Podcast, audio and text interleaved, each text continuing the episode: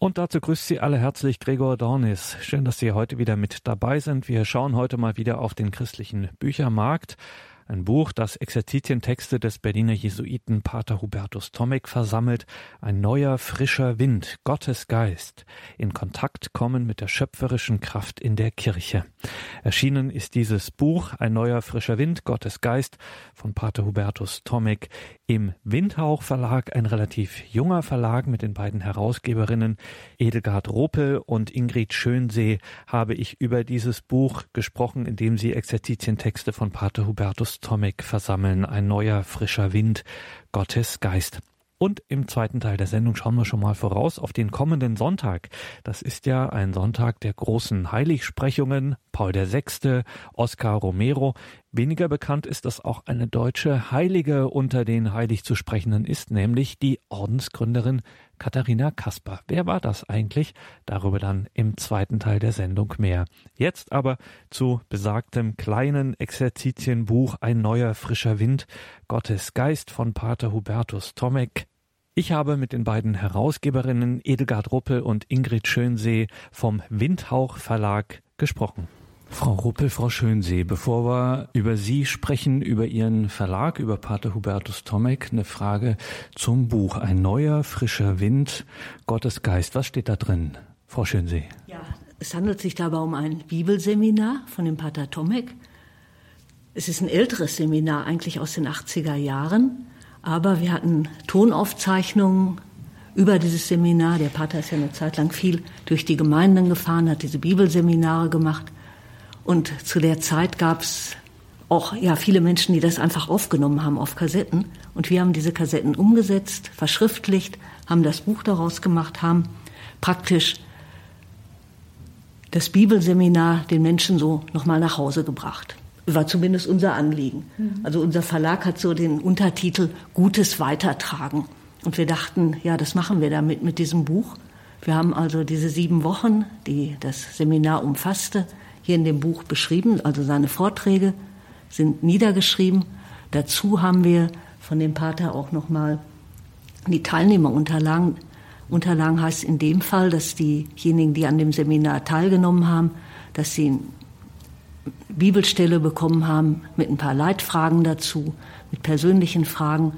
Und die haben wir ebenfalls abgedruckt, sodass im Grunde jeder, der sich mit dem Thema Heiliger Geist beschäftigen möchte, dieses Buch A lesen kann, aber B auch die Texte meditieren kann und so sein eigenes Verhältnis entwickeln kann zum Heiligen Geist. Weil ich glaube, darum geht es auch im Wesentlichen. Ist also nicht eher so ein Lehrbuch, wo man sagt, na ja, wie halten Sie es denn mit dem Heiligen Geist? Was versteht man denn darunter? Wie vielleicht manche Religionslehrer gefragt werden. Sondern es geht mehr auch um die persönliche Beziehung, die persönliche Gottesbeziehung. Und die kann man dann vielleicht, oder hoffen wir nochmal in der Meditation besonders erfahren, indem man die Texte meditiert, aber auch eine Basis bekommt durch den Vortrag des Paters. Frau Ruppel, wie lange haben Sie für das Buch gebraucht, für dieses Projekt, was Sie dann angenommen haben, diese Exerzitien in Buchform anzubieten? Also ganz genau erinnern wir uns nicht daran, aber es wird ein Jahr wohl so gewesen sein, ja, weil wir ja beide auch noch anders beschäftigt sind. Mhm. Das war überhaupt eine Sache, die schon auch für Aufmerksamkeit gesorgt hat. Da waren schon die ein oder anderen Journalisten bei Ihnen, als Sie diesen Verlag, den Windhauch Verlag gegründet haben, wo man gesagt hat, na nu, die Damen setzen sich hin und machen tatsächlich so ein Start-up, wie man heute sagt. Sie gründen einen äh, Verlag. Wer von Ihnen ist auf die Idee gekommen? Frau Schönsee. Ja, vielleicht ich, also eigentlich mehr ich hatte die Idee, aber du hattest sozusagen den Rückhalt, hast das gleich unterstützt und auch finanziell unterstützt ja, wir haben dann auch gedacht, Start-up mit 60 plus. Also so war das. Ich stand kurz vor der Rente und dachte, da willst du ja auch noch mal was Vernünftiges machen. Du bist noch im Beruf und hast das Ganze eben ja mitgetragen. Und so haben wir das gemeinsam gemacht, wobei wir wir hatten zunächst auch ein Book on Demand herausgegeben. Auch über ein, das war ein ähnliches Verfahren über die Eucharistie. Wir haben auch die Kassetten, die wir hatten, abgetippt. Das ist eben alles relativ langwierig. Und da hatten wir aber auch schon ein positives Feedback bekommen von Menschen und dann dachten wir, na, das könnte man noch weitermachen. Und dann machen wir einen Verlag, das ist auch irgendwie ein bisschen ordentlicher. Über das Feedback, über die Rückmeldungen werden wir auf jeden Fall hier noch sprechen. So viel sei schon gesagt. Sie haben ein ganz besonderes Feedback bekommen. Im Jahr 2016 tauchte Ihr Titel, der Titel dieses Exerzitienbuches in einem Standardwerk der Theologie, um das kein Theologiestudent dieser Welt, kann man sagen, herumkommt, von Kardinal Müller, die katholische Dogmatik.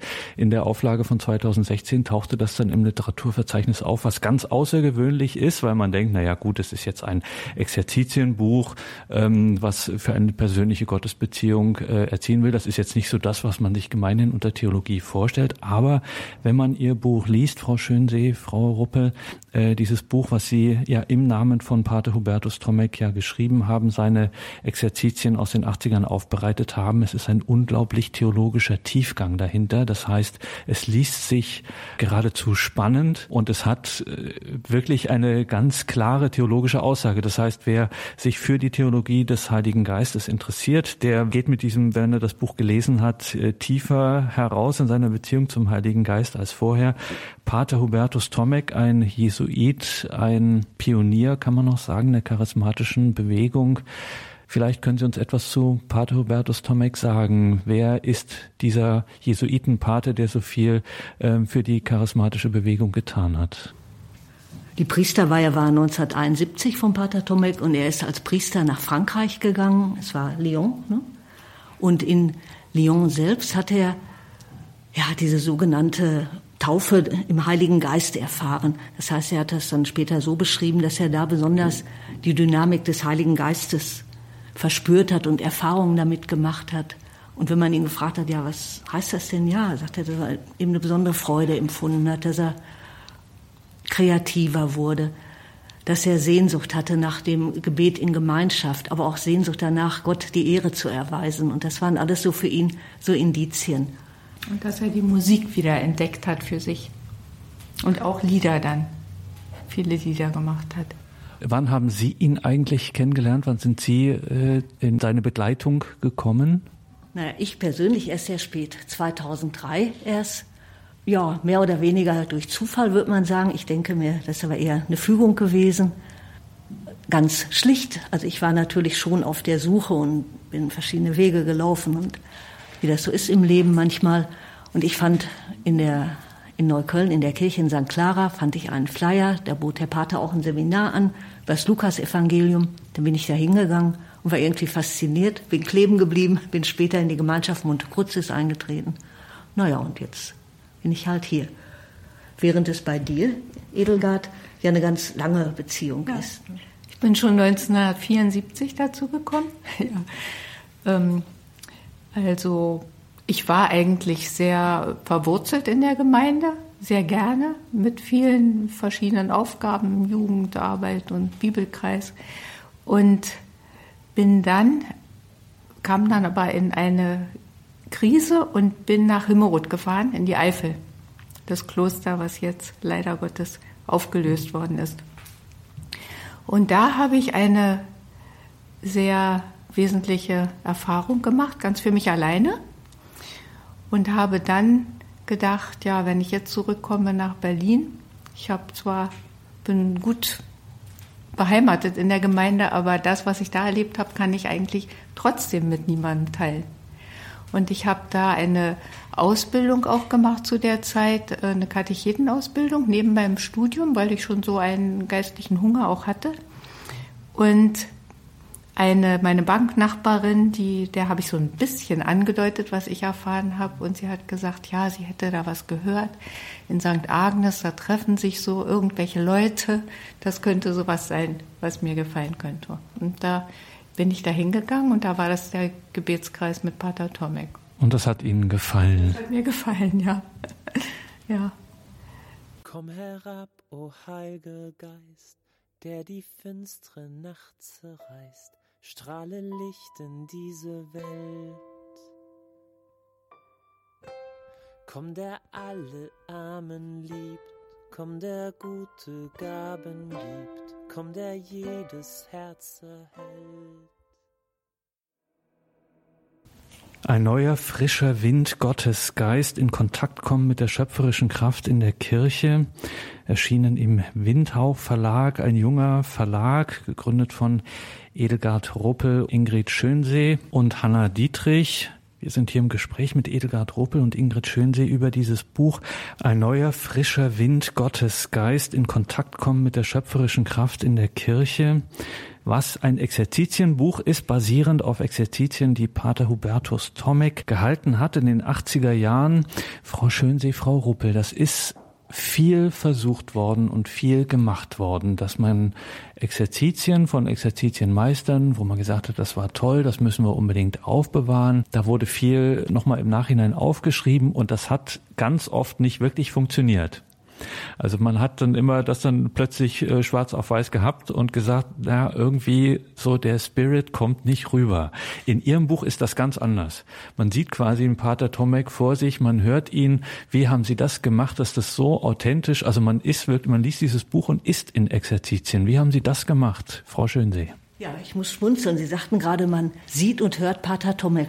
Also wir haben uns bemüht, diesen Sprachduktus beizubehalten. Das war manchmal, haben wir auch gerungen ne, miteinander, weil es eine gesprochene Sprache ist. Und dann ist es ja eigentlich ungewöhnlich, normalerweise in einem Buch die gesprochene Sprache zu haben. Und es klingt auch erst vielleicht fremd, so im ersten Moment, wenn man das liest. Aber dann haben wir gedacht, nein, das ist Hubertusen, der hat eine bestimmte Wortwahl gewählt und es steht uns eigentlich nicht an, das anders zu formulieren. Und wir haben es schlicht so übernommen, wie er das ausgesprochen hat. Und ich glaube, das war ganz gut, weil das hatten wir jetzt auch öfter als Feedback bekommen, dass eine gewisse Tiefe in der Ansprache bei den Leuten auch angekommen ist, bei den Lesern. Die fühlten sich auch persönlich angesprochen und die den Pater noch kennengelernt haben in seinen Bibelseminaren, weil jetzt durch seine Krankheit kann er ja keine Seminare mehr geben, aber die noch bei ihm waren, die erleben das auch so, dass sie ihn richtig hören. Und Menschen, die ihn nicht kennen, empfinden das Buch aber auch als sehr lebendig und ansprechend. Also mehr als normalerweise ein Buch. Und gleichzeitig war aber das Gute, was man uns sagte, dass man aber auch was anstreichen kann, was nachlesen kann. Ja, sich einfach mehr noch damit beschäftigen kann. Ja, wir haben wirklich einige Leute, die das Buch in der, entweder Männer in der Westentasche sozusagen rumtragen. Es ist schon ganz zerlesen. Und, oder in der aus der Handtasche geholt wird, also wirklich so in der U-Bahn oder unterwegs immer mal wieder nachgeschaut wird, was da so drin steht. Das ist für uns auch überraschend. Also ja. Also wir freuen uns total darüber, aber es ist auch total überraschend, so dass es so ankommt. Ja, und ich kann das nur bestätigen. Auf dem Schreibtisch eines Radioredakteurs landet ja so einiges an Büchern und Schriften. Ähm, aber das ist hier schon etwas, was wirklich herausragend ist, Frau Schönsee, Frau Ruppe, dieses Buch, was Sie eben nach den Aufzeichnungen von Pater Hubertus Tomek ähm, erstellt haben. Ein neuer, frischer Wind, Gottes Geist. Wir müssen jetzt mal für alle, die es eben nicht kennen, auf den Inhalt schauen, wie das aufgebaut ist. Also es richtet sich schon an einen persönlich ist ja schon, ich sage das Wort ungern, weil es so unlebendig ist, aber es ist schon ein kleines Arbeitsbuch, wenn man so will. Also ein Begleiter äh, für eine gewisse Zeit. Man äh, kann sich darauf äh, einlassen und es gibt hier sieben Einheiten nach Wochen. Ähm, erklären Sie uns ein bisschen, wie dieses Buch aufgebaut ist, wie einen das äh, begleitet oder führt. Ja, Sie sagten ja gerade, es ist nach Wochen aufgebaut, es sind sieben Wochen und wir empfehlen auch, dass man das Buch gar nicht so einfach durchliest, sondern es wirklich, dass man sich Zeit nimmt, auch diese sieben Wochen Zeit nimmt, wenn möglich, und nur einen Impuls liest pro Woche. Diese Impulse haben immer eine bestimmte Überschrift, wie hier in der ersten Woche der Geist Gottes, die Gabe Gottes. Da wird eben inhaltlich erklärt der Pater, was spricht, was stellt auch persönliche Fragen, ohne dass er eine Antwort erwartet, auch nicht in seinen Vorträgen, sondern es sind eher Fragen, die sich dann an den Hörer richten, der sich selbst mit der Thematik auseinandersetzt. Im Anschluss an diesen Impuls, an diesen Impulsvortrag kommt dann eine Bibelstelle. Diese Bibelstelle empfehlen wir dann zu meditieren, dass man sich in der Woche dann eine gewisse Zeit nimmt, über diese Stelle nachdenkt. Und da sind dann nochmal Hilfen gegeben. Was heißt nochmal? Aber da hat der Pater dann insofern Hilfen gegeben, als er nochmal ein paar Fragen zu diesen einzelnen Bibelstellen dem Leser mit auf den Weg gibt. Also es sind praktisch Anregungen zur Vertiefung.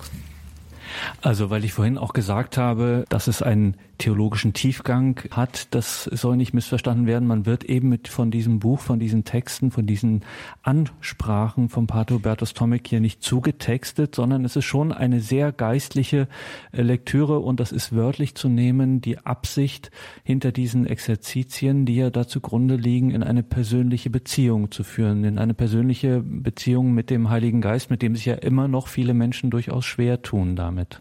Beispielsweise auch äh, Hilfen zur Meditation, das eine Anleitung da stehen, dass man versucht, innerlich zur Ruhe zu kommen und dass man sich ein Bild des biblischen Textes herausnimmt, dass man nicht den ganzen Text sozusagen durchmeditieren, durcharbeiten soll.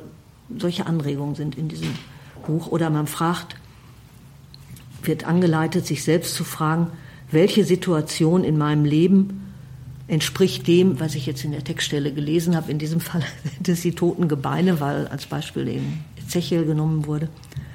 Welche Situation entspricht dem am meisten?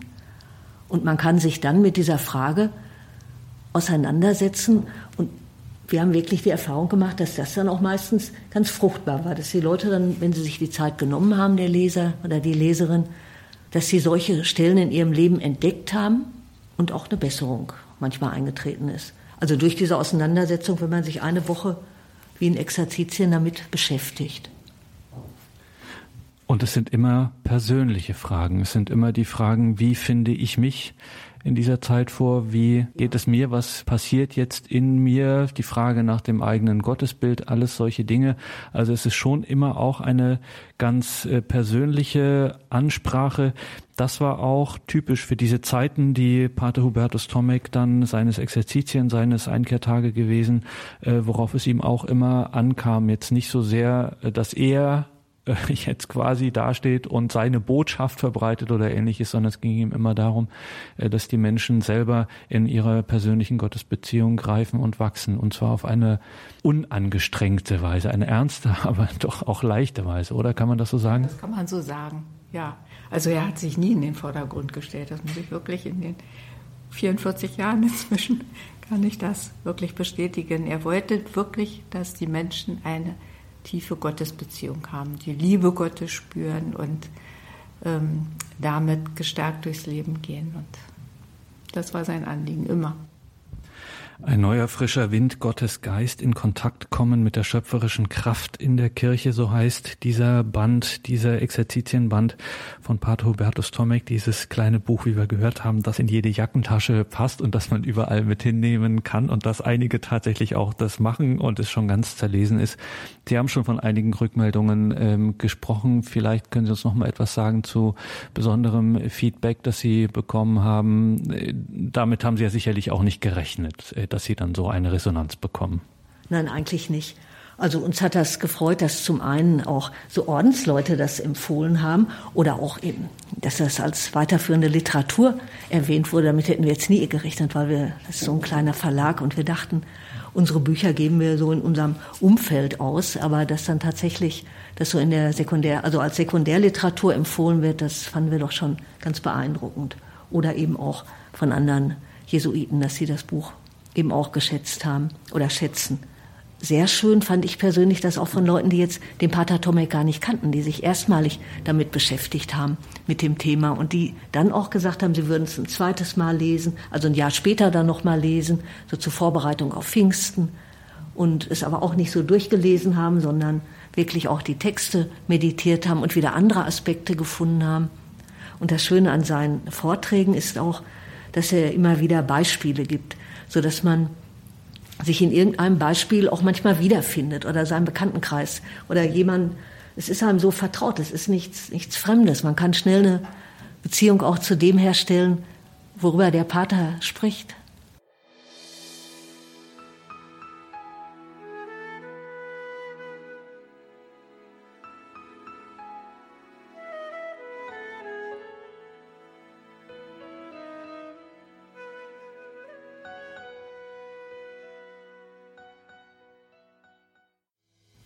Ein neuer, frischer Wind Gottes Geist in Kontakt kommen mit der schöpferischen Kraft in der Kirche.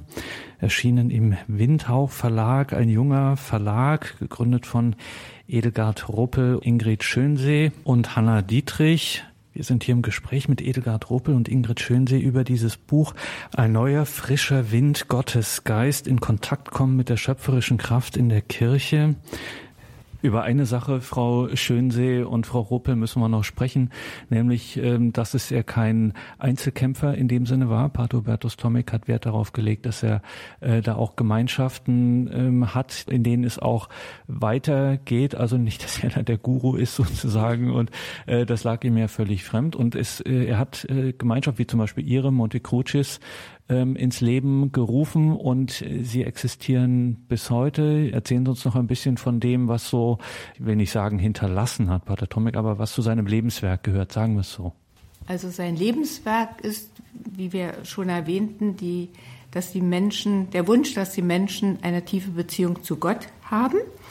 Aber diese Beziehung muss gepflegt werden durch, ja, durch Gebet und Stille und alles, aber eben auch gemeinschaftliche, die Menschen untereinander, die sich stärken. Und das war auch der Sinn der Gründung der Gemeinschaft Monte Crucis. Es gab den Gebetskreis, der groß war, über 100 Leute äh, einige Zeit lang. Und da war aber der Wunsch, man möge doch noch näher zusammenrücken und noch intensiver Austausch haben und einander im Glauben stärken denn jeder wird auch immer mal zwischendurch wieder schwach. Und da ist es sehr hilfreich, wenn man Geschwister hat, die mit auf, uns auf dem Weg sind und auch das merken. Und äh, man ist auch offen dafür, dass man angesprochen wird und einander eben trägt. Und es gibt auch noch eine besondere Glaubensschule oder wie Sie das äh, nennen? Und Lebensschule St. Ignatius ist ein langer Name, aber so hatte der Pater das benannt weil er auch zum Ausdruck bringen wollte, dass einerseits das jesuitische, die ignatianische Spiritualität, die Unterscheidung der Geister, sage ich jetzt mal, und eben die Exerzitienarbeit. Und gleichzeitig war er aber auch ganz stark geprägt und ist also bis heute geprägt durch die charismatische Erneuerung. Und beides fließt da zusammen, sowohl in der Gemeinschaft Monte Crucis als auch in dieser Glaubens- und Lebensschule. Und die Glaubens- und Lebensschule bietet eben Exerzitien an und Ehepaarkurse, alles, das hatte alles der Pater schon in die Wege geleitet. Also Krankenseminare, also verschiedene kleine Angebote. Das hört sich jetzt so großartig an mit Schule, aber ihm war der Begriff Schule, er war ja selbst auch Lehrer, aber der Begriff Schule war ihm wichtig, weil er meinte, es wiederholen sich bestimmte Sachen und sind aber trotzdem wieder anders, aber man bekommt eben eine Basis mit. Die Exerzitien wiederholen sich, aber immer mit anderen Texten. Bei ihm gab es andere Texte, bei dir übrigens auch. Du führst ja die Exerzitienarbeit fort, hier die Frau Ruppel, und es gibt immer wieder, bei jedem Exerzitienkurs haben wir auch andere Texte, mit denen wir uns auseinandersetzen. Die Exerzitien im Alltag hat er in Berlin implementiert und ich glaube, das war auch etwas, was ganz wichtig ist, was er sich wünscht, dass das fortgeführt wird. Und das sind alles so Sachen, die dazu führen sollen, dass man immer wieder so in Kontakt tritt mit Gott, dass man sich immer wieder neu ausrichtet, aber in seinem Alltag. Oder auch immer anderen, bei diesen Krankenseminaren, dass man sich als Kranker nicht jetzt äh, vernachlässigt fühlt, sondern dass man dann ähm, auch wieder das Gespräch sucht mit Menschen, die in einer ähnlichen Situation sind, aber mit Menschen auch, die, mit denen man Glaubensgespräche führen kann. Und sich halt immer wieder dieses Ausrichten auf Gott, ne, denke ich, ist was Wesentliches. Und dazu kommt aber beim Pater immer die Musik. Also die Musik war für ihn ganz wesentlich. Also wir singen auch viel, auch in unseren Seminaren wird viel gesungen. Nicht nur seine Lieder, auch eben andere. Wer davon noch nie was gehört hat, was sind Exerzitien im Alltag? Exerzitien im Alltag, da sind alle eingeladen, die teilnehmen wollen. Und diese Exerzitien finden entweder sieben oder acht Mal statt. Im Frühjahr immer achtmal und dann im Herbst siebenmal und es gibt einen, man bekommt einen Text, einen Bibeltext oder zwei Bibeltexte. Ich mache das gerne mit zwei Bibeltexten, weil ich das Alte Testament gerne möchte, dass man das Alte Testament immer tiefer auch kennenlernt und damit umgehen kann. Und dann nimmt man diese Texte 14 Tage mit nach Hause, mit hinein in den Alltag. Das ist es eben, dass man damit lebt aber dann eben sich am Tag auch eine bestimmte Zeit nimmt, soweit es möglich ist. erwünscht ist eine halbe Stunde oder 20 Minuten, dass man in die Stille geht mit diesem Text und meditiert. Und dann nach 14 Tagen trifft man sich wieder und tauscht darüber aus. Und das ist etwas ganz, ganz Wunderbares, weil jeder ganz verschiedene Erfahrungen mit diesen Texten macht. Und dann, ich sage immer, wir sind unwahrscheinlich reich hinterher, weil das zusammengetragen wird und eine große Offenheit ist in diesen, in diesen Austauschrunden. Und ja, das, das sind einfach Schätze, die man dann so hört, so seelische Schätze. Und ein neuer frischer Wind, Gottes Geist, in Kontakt kommen mit der schöpferischen Kraft in der Kirche. Erschienen ist das im Windhauch Verlag, dieses Buch, was Exerzitientexte von Pater Hubertus Tomek versammelt und ja zu einer Einheit zusammenbindet, dass man eben selber als ein Exerzitienbuch nehmen kann, für sich persönlich, für sich in der Gemeinschaft, im Gebetskreis, wie auch immer ist erschienen im Windhau Verlag, ein junger Verlag, den unsere heutigen Gesprächspartnerinnen Edelgard Ruppel und Ingrid Schönsee gemeinsam mit Hanna Dietrich gegründet haben. Dieses Buch Ein neuer frischer Wind, Gottes Geist, das zu einer persönlichen Beziehung mit dem Heiligen Geist führen will. Ein Anliegen von Pater Hubertus Tomek. Danke, Frau Schönsee, danke, Frau Ruppel, für dieses Gespräch. Viel Erfolg und viel Segen für Ihre Arbeit mit Ihrem Windhauch Verlag. Ich habe Sie darauf nicht vorbereitet. Trotzdem müssen Sie uns abschließend sagen, jemand, der das jetzt hört und sagt, ja, Gott Vater, okay, kann ich was mit anfangen. Gott Sohn, Jesus Christus, kann ich auch was damit anfangen. Aber Heiliger Geist, hm, irgendwie, weiß ich nicht, werde ich nicht warm mit. Was sagen Sie ihm, Frau Schön? Sie, Sie müssen den Anfang machen. Frau Ruppel hat das große losgezogen und kann noch ein paar Sekunden überlegen. Sagen Sie mir, was ist das Tolle, wenn ich mich auf den Heiligen Geist einlasse? Ach, ich glaube, man spürt die Liebe Gottes mehr. Ich würde natürlich das Buch empfehlen und würde sagen, lesen Sie doch mal, was der Pater dazu gesagt hat. Nein, aber ich glaube, man merkt den Heiligen Geist oft erst im Nachhinein. Man spürt diese Liebe und fragt sich, wieso empfinde ich das alles so und schaut vielleicht seinen eigenen Lebensweg nochmal an und merkt plötzlich im Nachhinein, in der Rückschau, wie man geführt wurde. Und so denke ich mir, so würde ich das erklären, kann man in der Rückschau das Wirken des Heiligen Geistes bemerken und in der Gegenwart immer darum bitten, dass er einen begleitet. Und wir haben noch einen Gebetskreis, wenn ich das noch ergänzen darf. Da treffen wir uns immer mittwochs, beten zusammen, singen zusammen. Und ich finde, da merkt man auch das Wirken des Geistes, weil das plötzlich alles so übereinstimmt. Und manche Leute sagen was, was man selber gerade gedacht hat. Es wird ein Lied angestimmt, was man selbst so im Hinterkopf hatte. Das ist für mich das Wirken des Geistes. Diese Einheit auch nicht, dieses, keine Zerrissenheit, sondern dass man so zusammengeführt wird, innerlich. Ja, wenn man sich auf den Heiligen Geist einlässt, dann darf man oder muss man mit Überraschungen rechnen. Kann man darauf vertrauen, dass man wirklich geführt wird? Also aus meinem eigenen Leben kann ich das wirklich sagen, dass immer wieder neue Impulse so kamen und ohne die Kraft des Heiligen Geistes, ehrlich gestanden, kann ich mir mein Leben gar nicht vorstellen.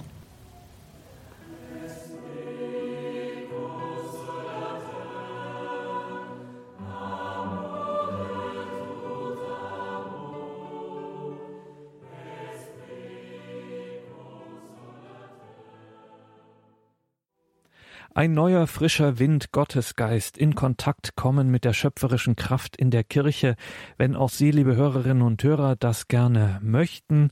Und dazu dieses Exerzitienbüchlein, über das wir heute hier gesprochen haben mit Ingrid Schönsee und Edelgard Ruppel, den beiden Herausgeberinnen dieses Buches, das im Windhauch Verlag erschienen ist, eines Buches mit Texten von Pater Hubertus Tomek aus Berlin finden Sie natürlich die entsprechenden Details im Tagesprogramm. In den Details zu dieser Sendung kann man sich das ja anzeigen lassen oder aber Sie rufen einfach unseren Hörerservice an. Der weiß auch Bescheid.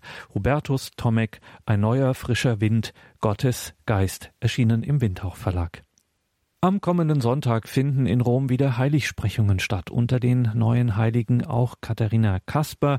Der Berliner Publizist und Schriftsteller Alfred Sobel hat sich näher mit dieser neuen Heiligen Katharina Kasper befasst und einen Text zusammengestellt, den ich mir mal gemeinsam mit meiner Kollegin Susanne Wundrack angeschaut habe.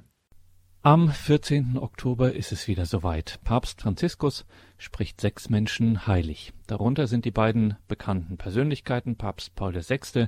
und der Märtyrer Erzbischof Erzbischof Oscar Romero. Weithin unbekannt ist hingegen die neue deutsche Heilige Katharina Kasper.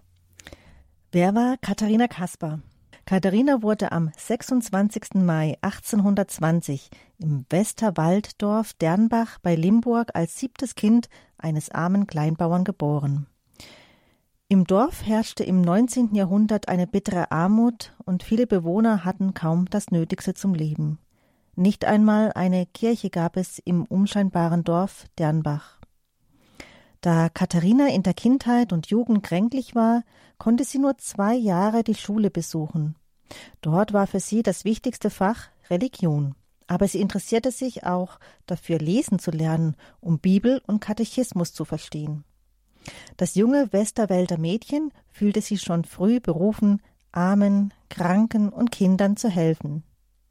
Später erzählte sie, wenn ich in der Schule neben einem Kind saß, das noch ärmer war als ich und mein Brot sah, konnte ich nicht essen, wenn ich diesem nicht zuerst gab. Sie sammelte Kinder um sich, um ihnen den Rosenkranz beizubringen, und begann, Kranke zu besuchen, Kinder zu betreuen und mit ihnen zu beten. Nach Ende ihrer Schulzeit arbeitete Katharina zu Hause und in der Landwirtschaft, um den Lebensunterhalt der Familie mitzuverdienen um den Glauben im Alltag zu leben und ging oft in die Kirchen der Nachbardörfer zur Beichte und zur heiligen Messe, worüber ihre Mutter nur den Kopf schüttelte.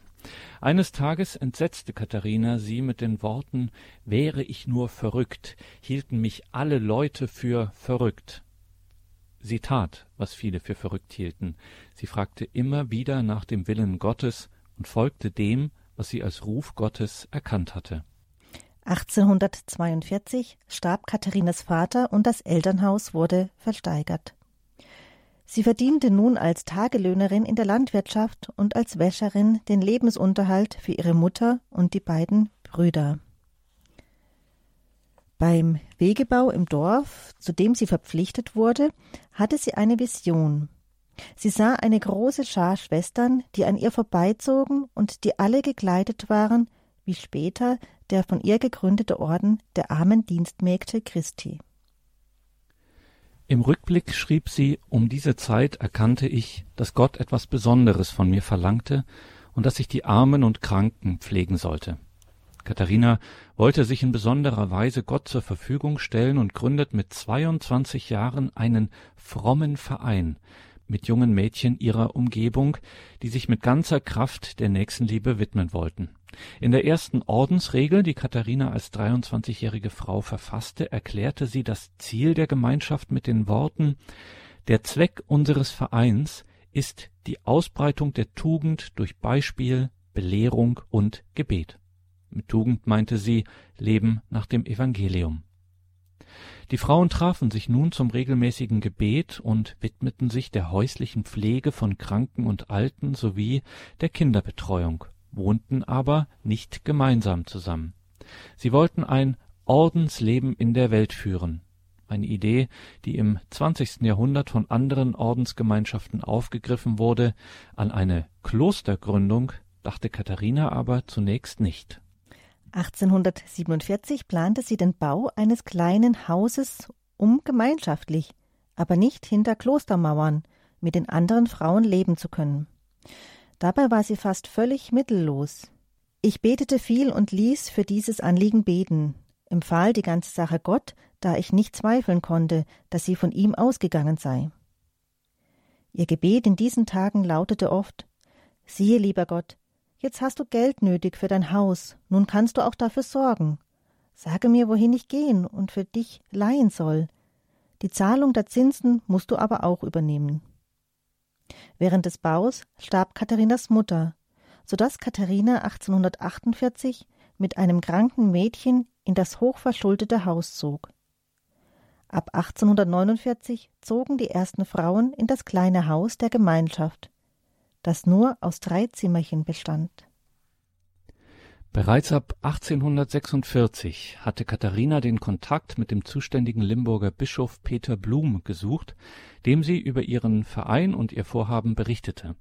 Mehrfach wurde sie nicht zum Bischof vorgelassen, bis er von ihrer Standhaftigkeit und dem segensreichen Einsatz erfuhr. Von da an stellte Katharina ihm ihre Pläne anheim und wurde von Blum tatkräftig unterstützt im Frühjahr 1849 kam der Bischof von Limburg auf eine Firmenreise nach Virges, einem Nachbarort von Dernbach. Dabei stattete er auch Katharinas Häuschen einen Besuch ab. Bei der anschließenden Predigt sagte Bischof Blum, wenn Gott Wohlgefallen an dem kleinen, unscheinbaren Werk hat, so kann mit der Zeit noch ein Kloster daraus werden. Bei der Ausarbeitung der Regeln für ihren frommen Verein Anfang 1850 kam die Frage auf, welchen Namen die Gemeinschaft erhalten sollte. Der Bischof hätte sie gerne nach der heiligen Elisabeth benannt, doch Katharina bat den Bischof, ihren Verein den Namen Arme Dienstmägde Jesu Christi zu geben.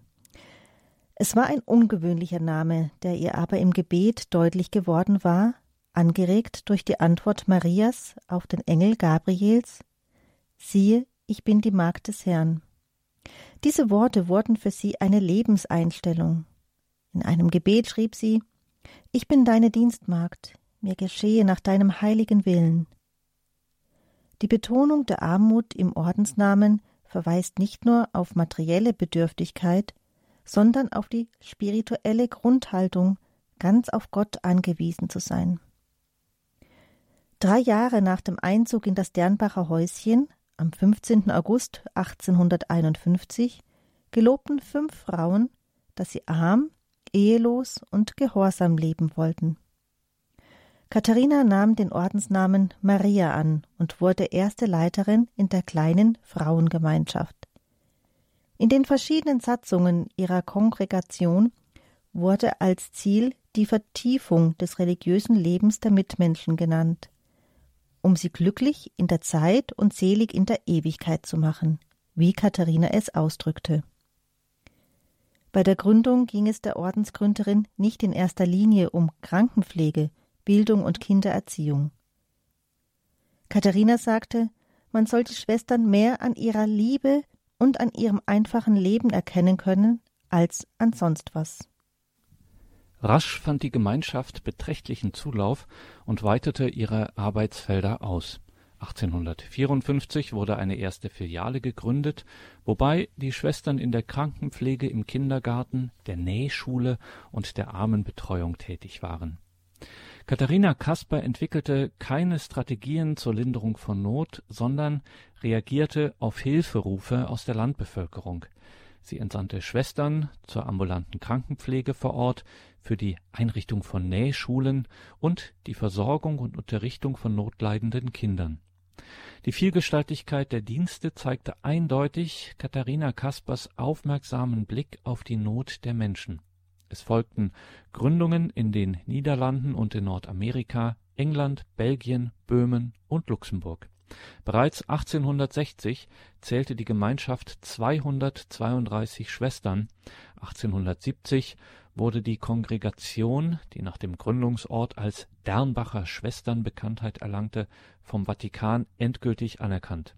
Im Kulturkampf ab 1873 verbot der Staat jede Erziehungs und Bildungsarbeit, so dass viele Schwestern ins Ausland gehen mussten für Katharina hatte das religiöse und geistliche Leben der Schwestern Vorrang vor praktischen Tätigkeiten, obwohl sie keine kontemplative Gemeinschaft gründete, sondern eine karitativ tätige.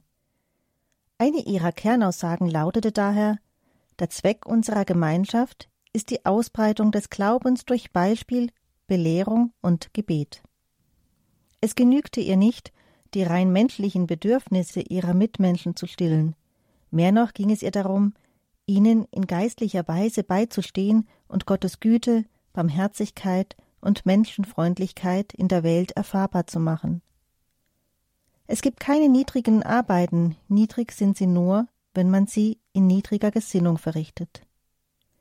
Sie verstand ihren Dienst an den Menschen als Gottesdienst. Dabei lebte sie in dem Bewusstsein, ganz und gar auf die Hilfe Gottes angewiesen zu sein.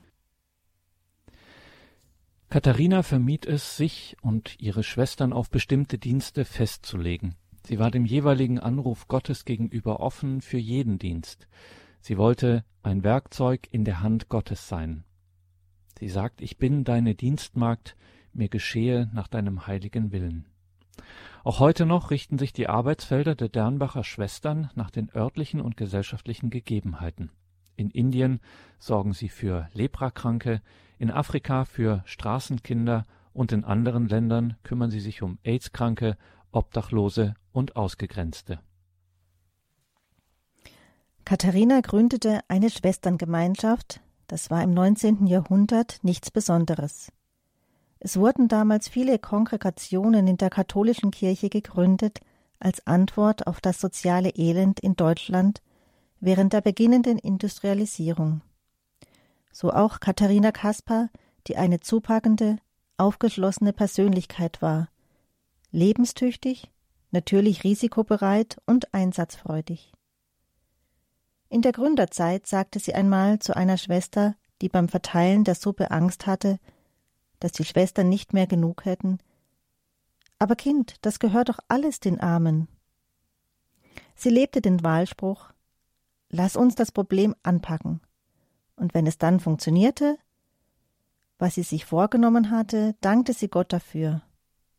Was man nicht ändern kann, pflegte Katharina Kaspar andererseits zu sagen, muss man ruhig gehen lassen. Der liebe Gott hat seine Zeit, man darf dem lieben Gott nicht vorarbeiten wollen, sondern muss warten, bis seine Stunde gekommen ist.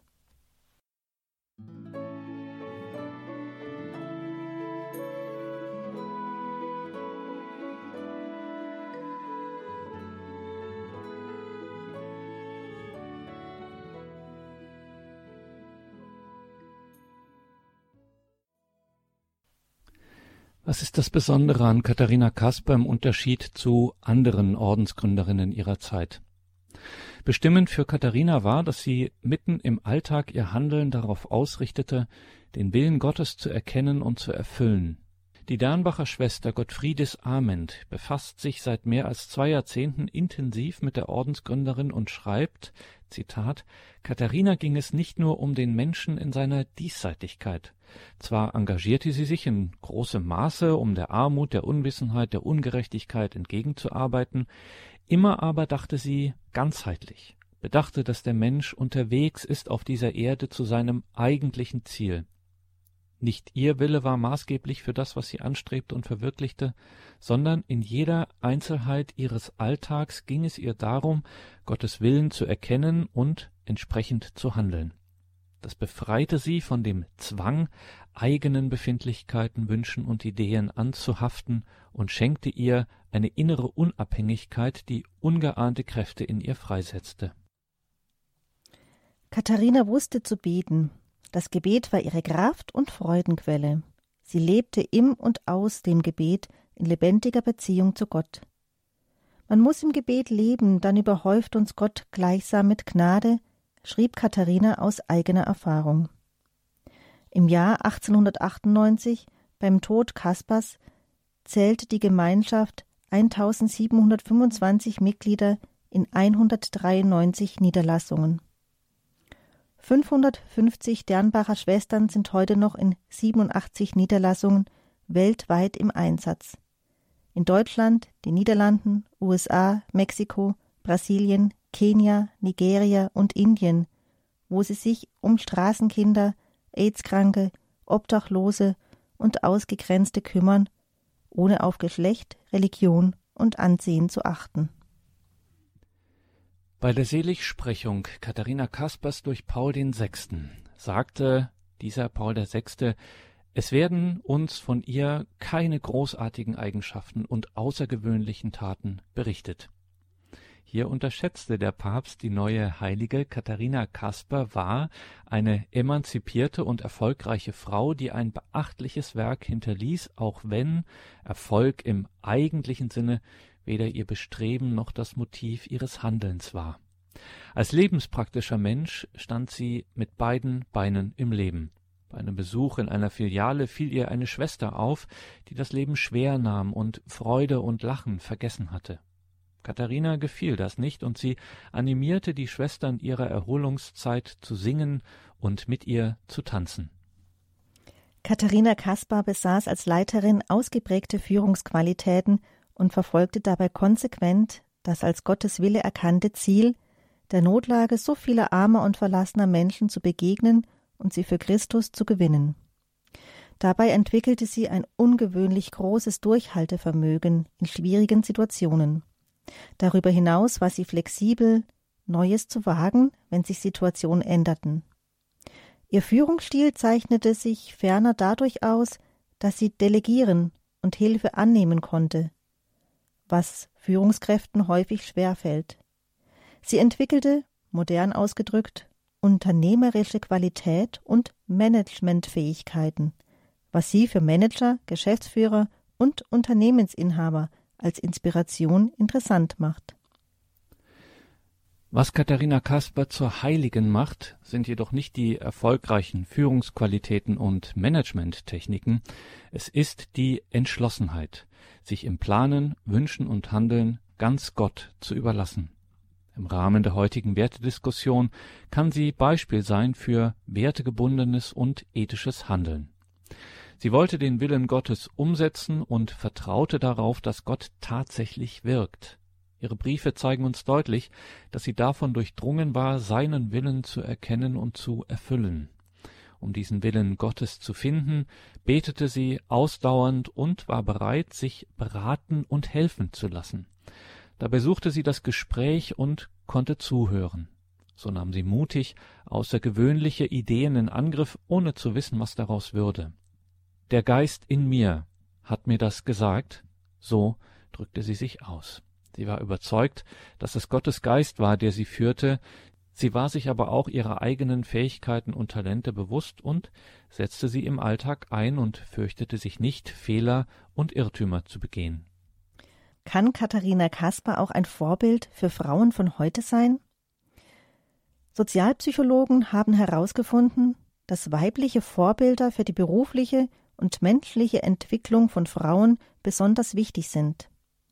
Weibliche Vorbilder inspirieren, motivieren und zeigen neue Möglichkeiten für die eigene Entwicklung auf. Katharina Kaspar war eine solche erfolgreiche Frau, mit der sich Frauen identifizieren können.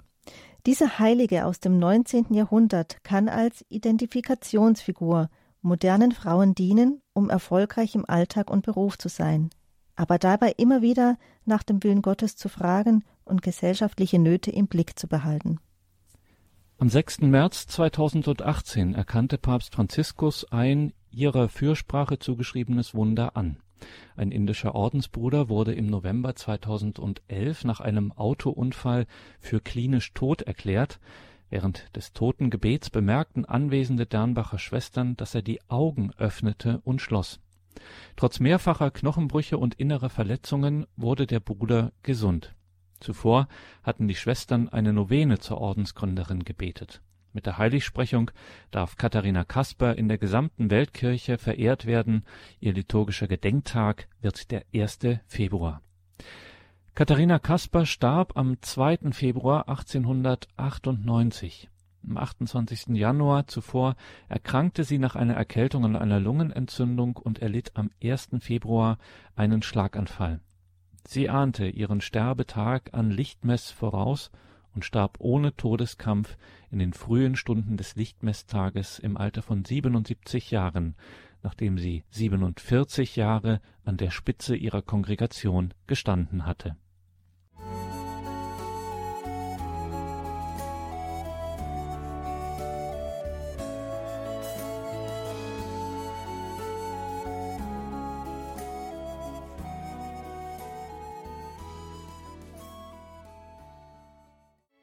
Die neue Heilige, die Gründerin der Dernbacher Schwestern, Katharina Kaspar. Sie hörten einen Text des Berliner Publizisten und Schriftstellers Alfred Sobel. Ich las gemeinsam mit Susanne Wundrack.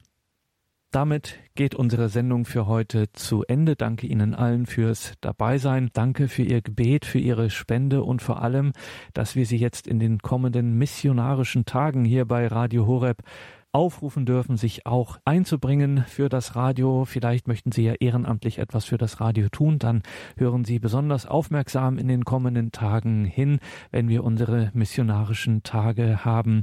Alles Gute und gottesreichen Segen wünscht Ihr Gregor Dornis.